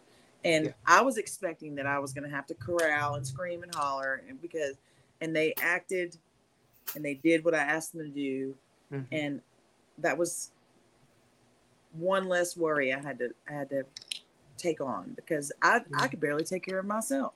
amen that's it that's it Yeah. Just don't make my day any more difficult than it already is. exactly amen I don't Amen. think people understand that less is more 90% of the time. And I'll tell you where With You came from. With You came uh, from when my mother passed. Uh, she, we found out in December she had cancer. Um, they said they got it. We found out in February uh, she had cancer again that fast, and and she was gone, you know, two weeks later. And my father, when he passed, he was in a, a car accident, had some whatever. Um, I realized during their passing and during their that because a lot of people will say, "Well, sorry for your loss," and I'm like, "Thank God they went the way they did as quick as they did," because Mm-hmm. my father was sitting in. He suffered for over a month in, on a respirator and would never be able to breathe on his own again. And he and I'm just like, you know what? I'm a selfish sob for for making those statements because sometimes saying sorry for your life, and I get, I understand, and it's like it's kind of like the thank you for your service. I know a lot of people get butt hurt over hearing thank you for your service and receive it with grace and move on. But with you helps me because I don't know what your experiences are. You you maybe you've mm-hmm. been abused by this person your entire life and you're saying sorry for your life and they're like I'm I'm doing a jig behind the eyeballs here. This is mm-hmm. be sensitive to other people's needs for once. I think that's kind of I think somewhere along the line someone heard that being a champion is being above everyone and making sure we're pushing people down. Gosh, I know because of our mission, I know that the greatest experiences are when I get to experience it with others on a common thread on a co- on a common level. And I I enjoy those times more than when I'm by myself and don't get to experience it with others. So mm-hmm. remove yourself for a moment and just say, you know what? Let them deal with stuff the way they need to deal with it. And mm-hmm. don't offer your advice because you don't freaking know a thing about how intimate that relationship was or was not or hey, this is what i now if people ask for advice that's another that's another piece altogether. What would you do in this situation? Okay well this is what i would do. I don't know if that fits your narrative but selfless. That's what Yeah. this is. Be selfless and um, hold each other up. That's what it is. um everyone's got one of these and this is the perfect time to talk about it we do a six pack every week. Reach out to six people in your contact list and say hey i'm thinking about you.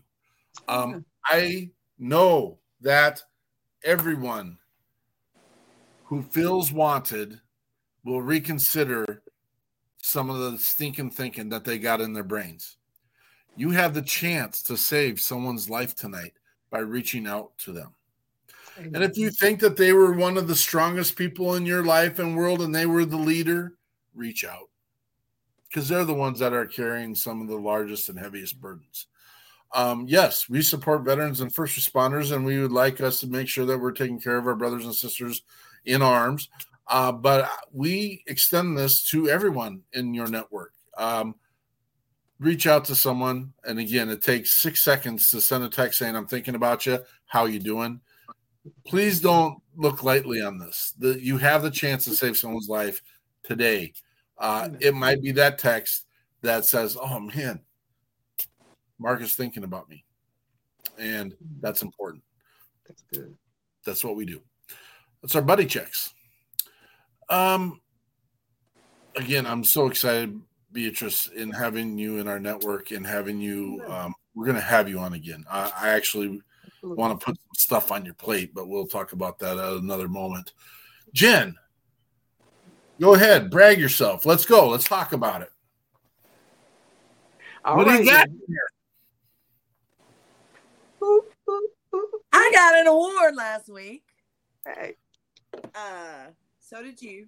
Okay, so Beatrice, you might have seen the other broadcasts, but about eight weeks ago, six weeks ago, no, I think it was April 14th or I don't know, first or second week of April, they brought me on the show because I was going to talk about my new album and release music. And I think I actually released something on here before I released it to radio.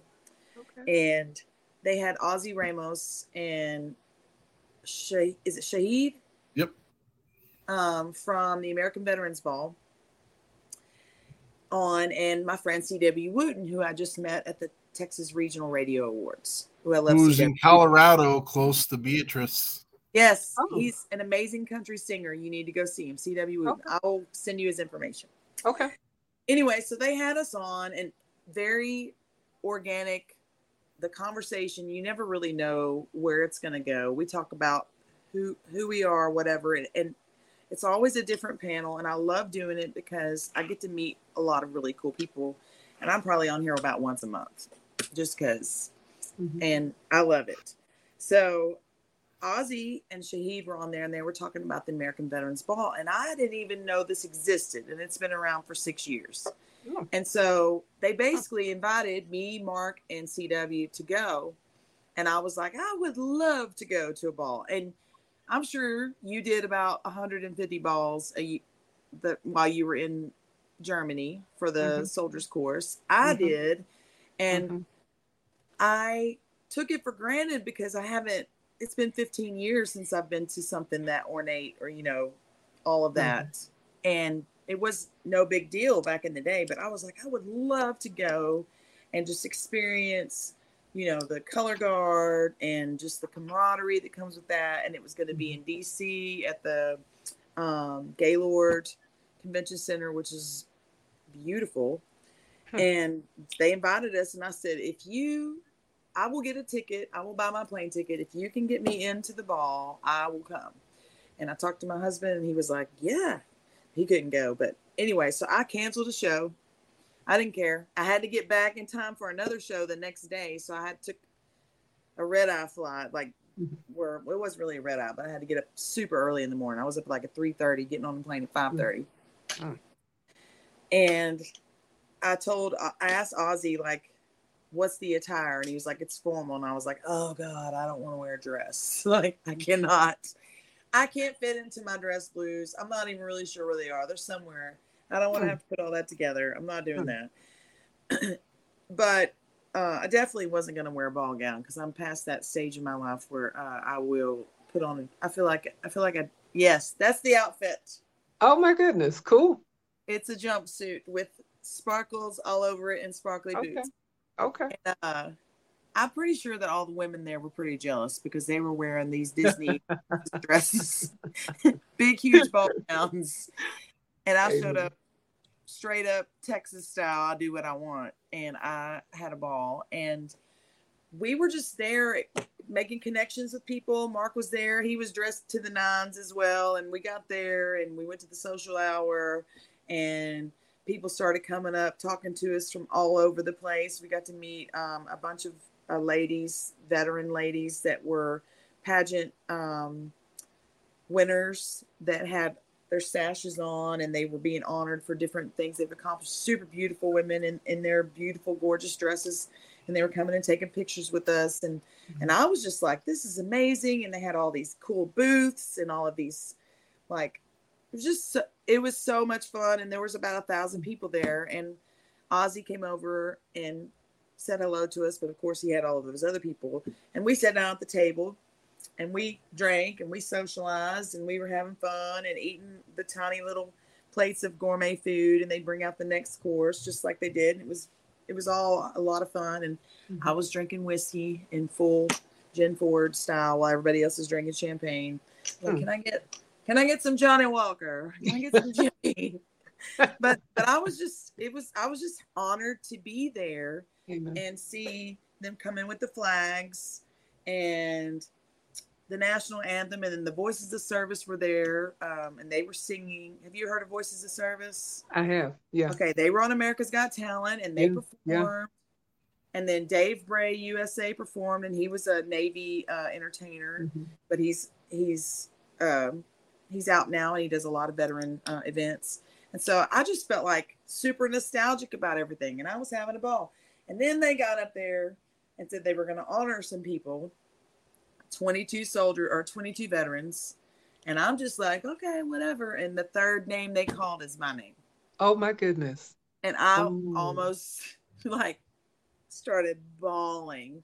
And then they called mark and then they called adam my other friend that was there. That's And- cool. I just could not believe that this happened because I've been recognized by local um, VFWs before, the friends that I know that like have brought me a certificate. I've been presented with a flag before, and I performed at veteran events a lot. But to me, the award says uh, saluting our veterans, the American Veterans Ball, where Passion Meets Purpose Award. Hmm.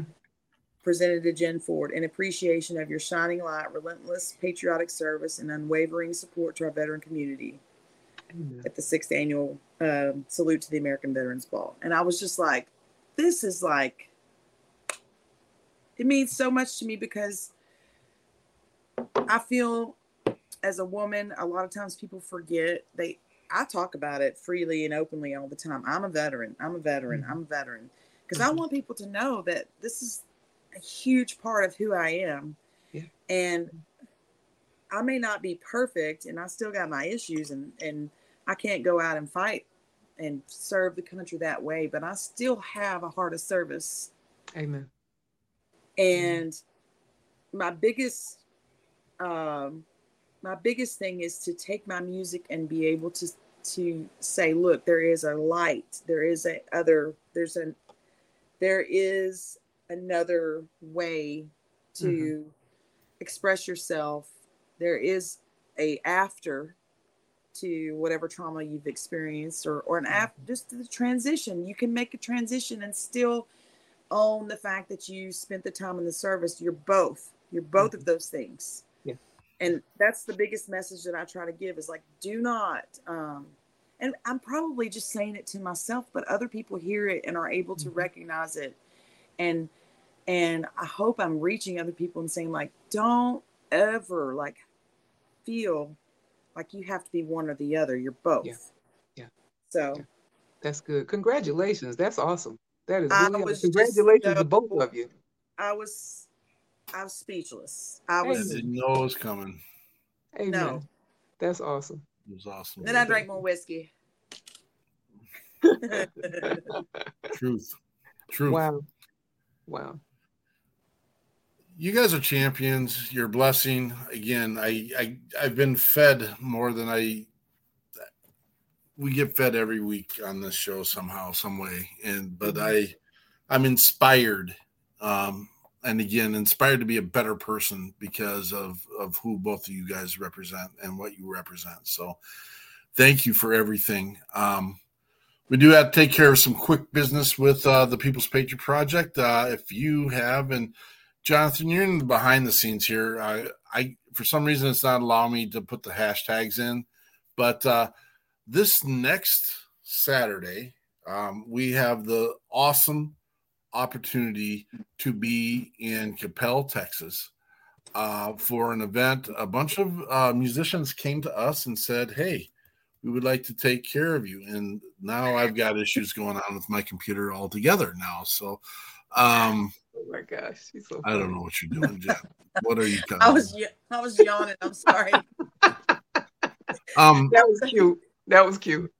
Jonathan, it's not letting me load uh, graphics now either. So if you can toggle the uh, event poster for May 27th, uh, I'll tell you everyone where it's at. Uh, this is the deal. We are going to be down in Coppell, Texas. We've got six veterans, six six veteran performers coming down. Uh, Johnny Cole Murdoch, uh, the uh, James Dooley Band, the uh, Holly Ann, uh, Tammy Joe, and I know I'm missing one, and it sucks because I'm not able to get into Hutto. it. Do it. What's that? Chad Hutto. Chad Hutto, uh, who is a comedian, is going to be the MC. Um, we these artists came together and said we want to do something for the People's Patriot Project. I just found out that they want. Of course, this is nice, but I I will be boots on the ground down in uh, um, in Texas for this event. Uh, that wasn't the plan originally, uh, so we are going to be down there. Um, there are tickets online. Uh, sorry to give you all these chores to do, Jonathan, but if you can uh, put those up there real quick. Um, I don't know why it's not letting me do graphics right now. This is really frustrating me. I can see Oh. the graphic. You can? Yeah. Oh, I'm not even seeing. Okay, fair enough. Yeah. Life's life. If it's on there, it's on there. Great. I'm not seeing it. It's. I probably need to do a restart. It's got, the, it's got the QR code up right now. Mhm. Very nice. Very nice. Thanks. Um, I don't know what the glitch is, and that's fine. We'll we'll check it out another time. But uh So this is what we get to do this weekend. We get to go down to Texas and be part of a new shock and awe event. Um, and that's part of the pieces that we want to get across the country and do more of these with veterans and first responders. We've had events with Jenn. We're going to have events with Jenn uh, and keep pounding the dirt, man, until we lessen. I'd like to be novel enough to say that we get rid of the number 22 altogether. I suppose if we save one every day, that's uh, 21. So we do change 22. But uh, that number is 17 to 75. And uh, in our world of first responders, we actually don't uh, get to see the correct data because there's nothing tracking our first responders that are committing suicide right now other than they're part of the population. And so 600 first responder calls a year, 30 million, I said 600 million, 30 million first responders. You tell me the math. Is that adding up? Um, and you know what? It, it's a whole process. I mean, it's kind of the conversations we were having with uh, Miss Bruno and Miss Ford, and the fact that we got doo doos in the world, and they really ruin the whole thing for the rest of us. And uh, when we can lessen the the first responder calls, when we can lessen the number of first responder and veteran suicides, when we can lessen the trauma uh, that we put on each other, um, we'll be able to stand a little bit more up straight, up more upstanding. So uh, we're going to be doing a lot more. We're going to have conversations. So, um, so, and I again, I don't like this. Uh, the last we do are going to do a, a quick memorial, and we'll end on um, a song by Mr. Uh, Doc Todd. Uh, we lost Doc Todd. Uh, hopefully, it will come up now. No, can you guys see the graphic? Yeah. Yeah. So I cannot, which is uh, we lost Doc Todd this last week. He was a, a corpsman uh, in the Marines and also uh, a musician in in the world over in California. Um, he has his unit has posted uh, services. Uh, we will put those up on the uh, the chat. Hopefully, um, if you can see it in there, um, John, that'd be great if you can put those up. Um, but this will be our closing um, with Mr. Doc Todd, and um, he has an amazing song called "Brother's Keeper." Amen. and um, he uh, our hearts go out to his family uh, we are with you uh, and this is how we support those and remember we if you ever have anyone you'd like to memorialize during the show let us know we do it regularly uh, we will always remember but remember is not enough. That's our one of our mottos. So uh, hang in there. we're with you and uh, we will see you. Um, I don't want to see Andrea always does such a great job, and Jonathan does a great job too. Our guest next week is Bob Adams with Swords and Deals, and an amazing Patriot player, Jim Anthony, uh, former Nashville performer, uh, actually lives in Minnesota now. Will be on our show next Sunday at We Get Your Six at Six. You can see what the People's Patriot Project is doing uh, every Monday at 4:30 when we do our weekly debrief. And uh, Jenn, you got anything in closing? Love you guys. You're amazing. Love everybody. Be nice. Be nice to each other. Amen. Amen. Amen. Miss Bruno, anything in closing? Hey, God bless y'all. Get some help. If you need help, get some help, and we are here for you. God bless y'all. Um, and in closing, this is Doc Todd with Brothers Keepers.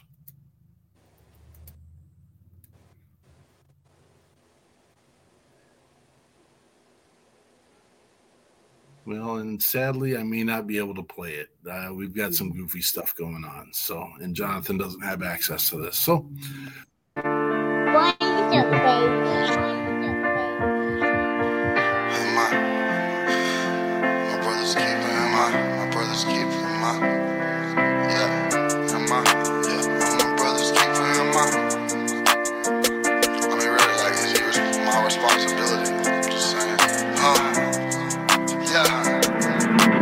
from the same womb, but our family share tombs till Valhalla in June. From the dark side of the moon, we miss you, yeah.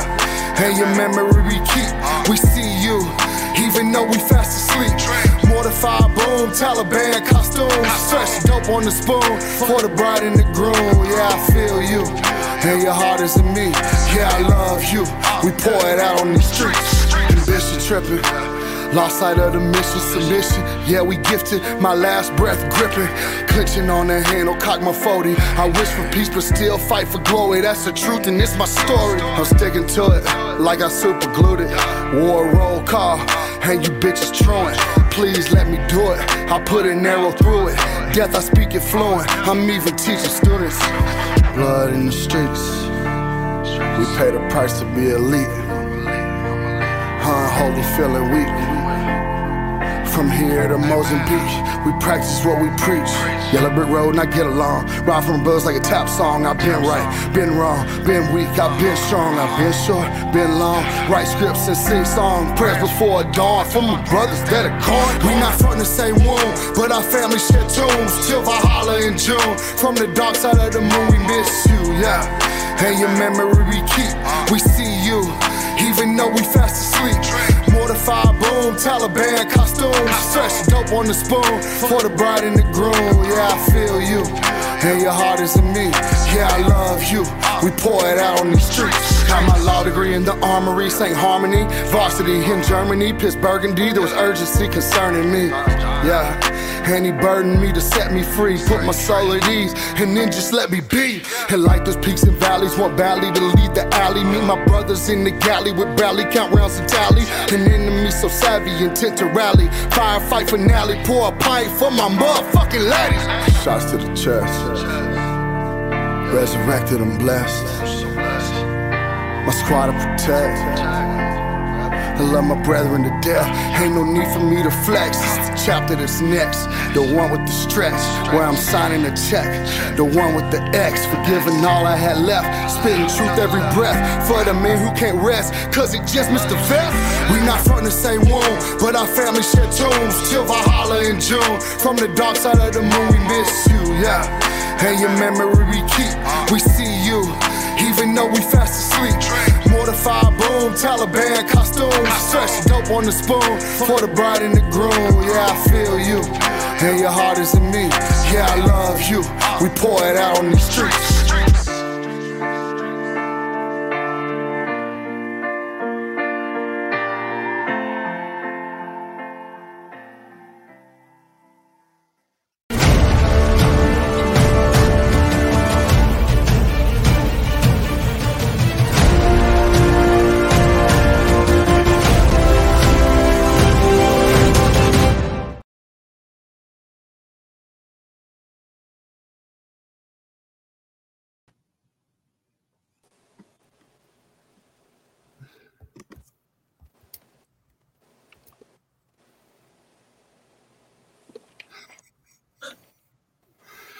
Jenn, we're still alive, just so you know. Jonathan, can you shut it down because it's not, I can't do anything.